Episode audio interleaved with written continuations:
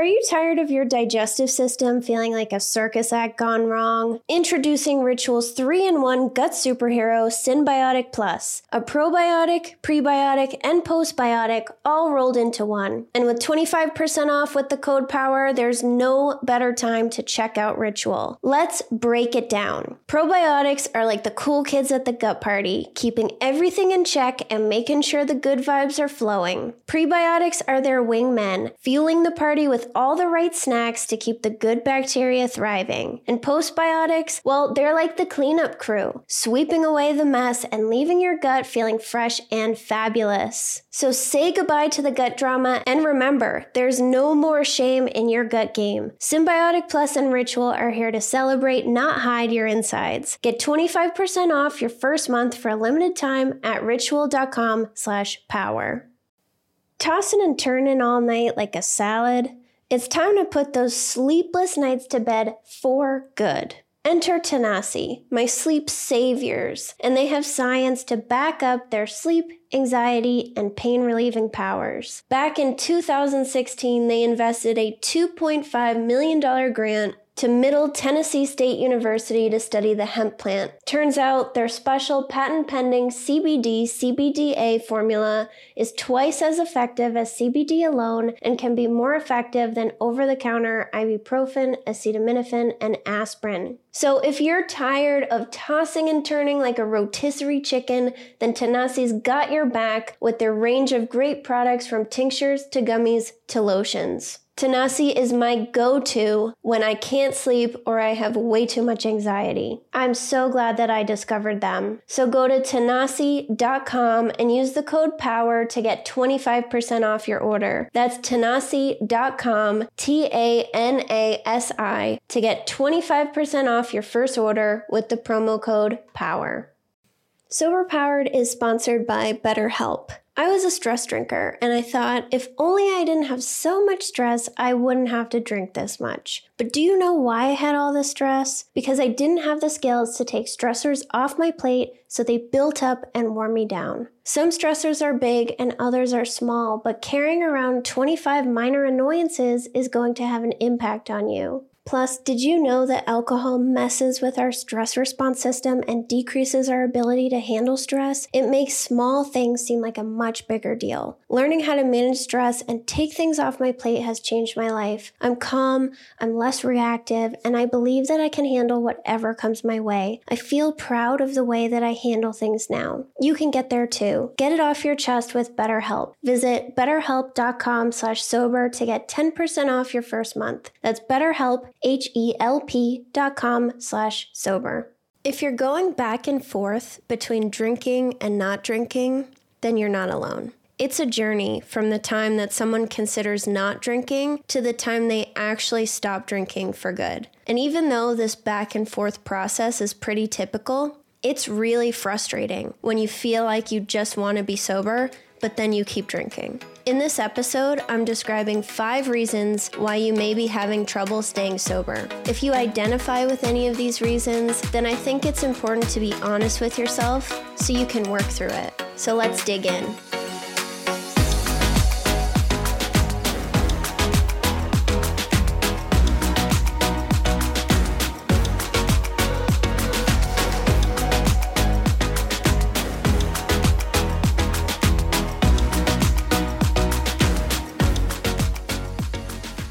Number one, how much you value alcohol. A lot of us will claim that our drinking is just a bad habit, but it's more complex than this. Bad habits are thoughtless. We just do them without thinking. And if they get bad enough, we address it, willpower our way out of the habit, and move on. We don't crave our bad habits after we've broken them. But with alcohol, we form beliefs that alcohol helps and is a solution. And this is what I try to address in my 31 day quit drinking course. I try to address the mindset and your beliefs and why alcohol helps you. And if you want more information on that, you can find it in the show notes. But take a second to think about your other bad habits. Do you feel that those are a solution for your problems? Do you crave them? Probably not. When we're triggered, the emotional response from the trigger significantly drives up the value that we place on alcohol. So, even if you value your sobriety too, once the amount you value alcohol surpasses the amount that you value sobriety, it's going to be hard not to drink. And your value of alcohol is always changing based on what's going on in your life and what's going on in the moment. When we first quit drinking, we are highly motivated. Maybe you just had a vicious hangover or you humiliated yourself yet again. Whatever the reason, it's really motivating. But as time goes on, this motivation fades, as all motivation does, and the reasons why you drank begin to appear work stress that you don't know how to deal with, fights with your partner, all the stresses of parenting, any kind of emotion, positive or negative, nice weather, the weekend, and lots more. And as these reasons start to build up, you're reminded why drinking helps, and you begin to value alcohol more and more. When you have a crippling hangover or you're filled with shame, you value alcohol pretty low, and you may even express this by saying, I'm never drinking again. But when you're triggered, the value that you place on alcohol shoots up because you know that you can use alcohol to instantly control how you feel. I talked about this in a lot more detail in episode 91. Do you want to be sober or do you want to drink without the consequences? So, if you want to learn more about this idea of value, go check that episode out. And this brings me to number two no coping skills. If you're going back and forth and you can't stick to your sobriety, it may be because you have no coping skills. Stress is balanced out with healthy coping skills. And these tools allow you to take things off your plate so it doesn't build up and overwhelm you. If you don't have any coping skills, then stress is just going to continue to build and build and build until you can't handle it anymore. We drink problematically for a reason. And even if we convince ourselves that we drink to socialize and have fun, there's a reason behind it. And likely the reason is lack of coping skills. We don't know how to cope with whatever.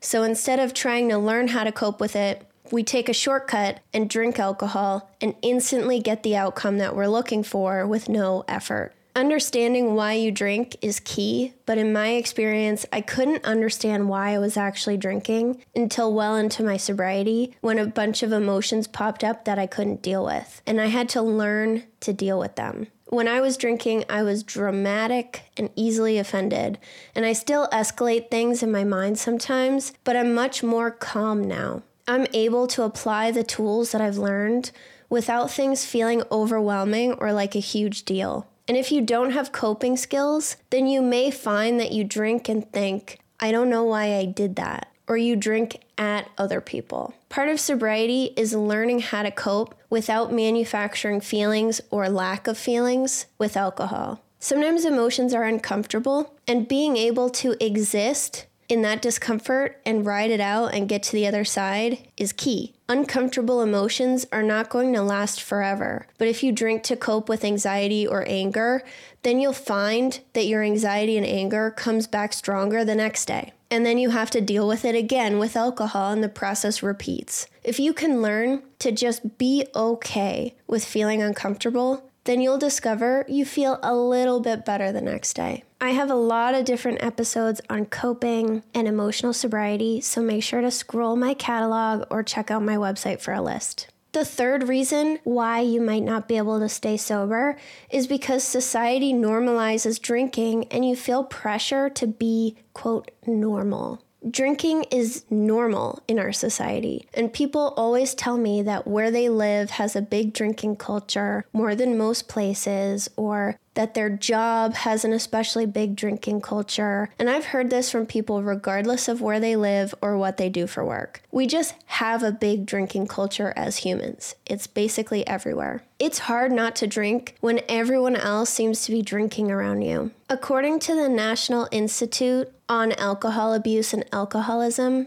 about 70% of people that participated in the national survey on drug use and health drank alcohol in the past year, and about 55% reported that they drank alcohol in the last month. We feel like everybody drinks, and you won't realize until you take a break, but not everyone drinks as much as you think. Less than 60% of people drink alcohol regularly. So that means almost half of the people out there in the world don't drink at all, or they drink rarely. If you go out and you're drinking, then you're hyper focused on alcohol and getting more. We tell ourselves that everyone drinks like we do because we're in denial, but also because we will choose to surround ourselves with people who drink like us. We normalize heavy drinking for ourselves by doing this, but it's not actually normal if you look at the general population. There are plenty of people who have one drink occasionally or never drink at all. And it's not because they have a problem or they've learned to moderate, they just don't really drink. And if you take a break from drinking and go out socializing, instead of obsessing over how much you wish you could drink, try to get curious and observe what everyone else is doing. The first time that I went to a wedding sober,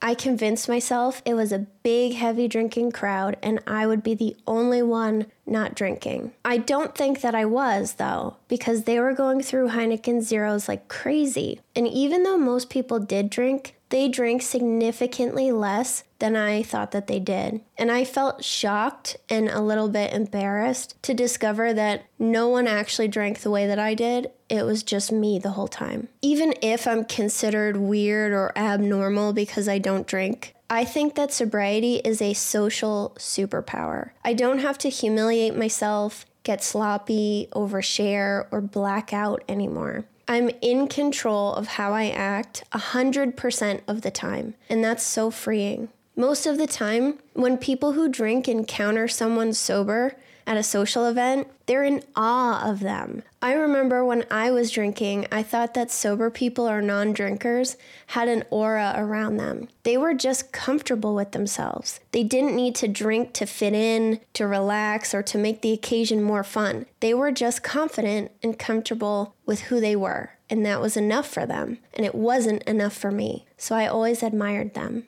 The fourth reason you might have trouble staying sober is because you're trying to do it alone. And you might be thinking, well, no, I'm a member of a sober Facebook group and I go on Instagram. Lots of people will join groups, disappear, and then come back to post about their day one, and then disappear again and repeat the whole process. And that's not the kind of support that I'm talking about. When you really allow yourself to become part of some kind of sober community, whether that's in AA, Smart Recovery, Dharma Recovery, Sober Mom Squad, The Luckiest Club, My Living a Sober Powered Life community, or sober Facebook groups, you get to know the other members and you care about each other. Coming in to post about a day one and then leaving is still basically doing it alone.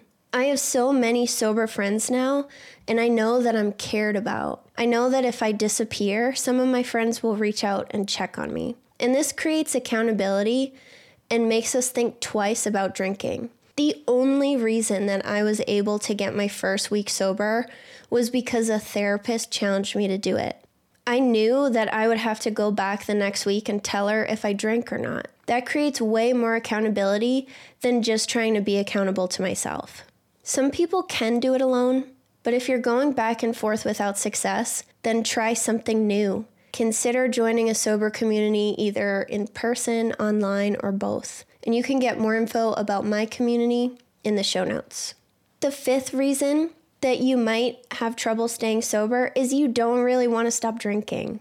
If you're struggling to fully quit, then you may need to take an honest look in the mirror and ask yourself Do I actually want to stop drinking? Sometimes we'll say that we want to be sober, and then we beat ourselves up for drinking, when in reality, we just want to find a way to drink less. So if you don't actually want to stop drinking, then you're probably not going to be able to stay sober. It takes a long time from when we start questioning our drinking to when we can finally commit to not drinking anymore. We need a lot of proof and data on why it's never going to be different. And you might just still be collecting data. I started questioning my drinking in 2014, and I didn't even try one week sober until 2017. And I didn't quit until the end of 2019. It takes a lot of time sometimes. It's unproductive to beat yourself up over not staying sober when you don't actually want to be sober.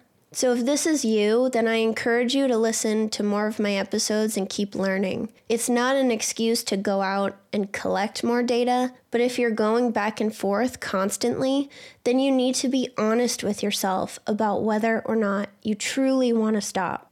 I didn't want to stop until the day that I quit for good. Up until that day, I just wanted to find a way to control it, and that's why I was never successful. So I'll leave you with this wise quote if you're trying to control your drinking, then it's already controlling you. So think on that, and I will talk to you next week.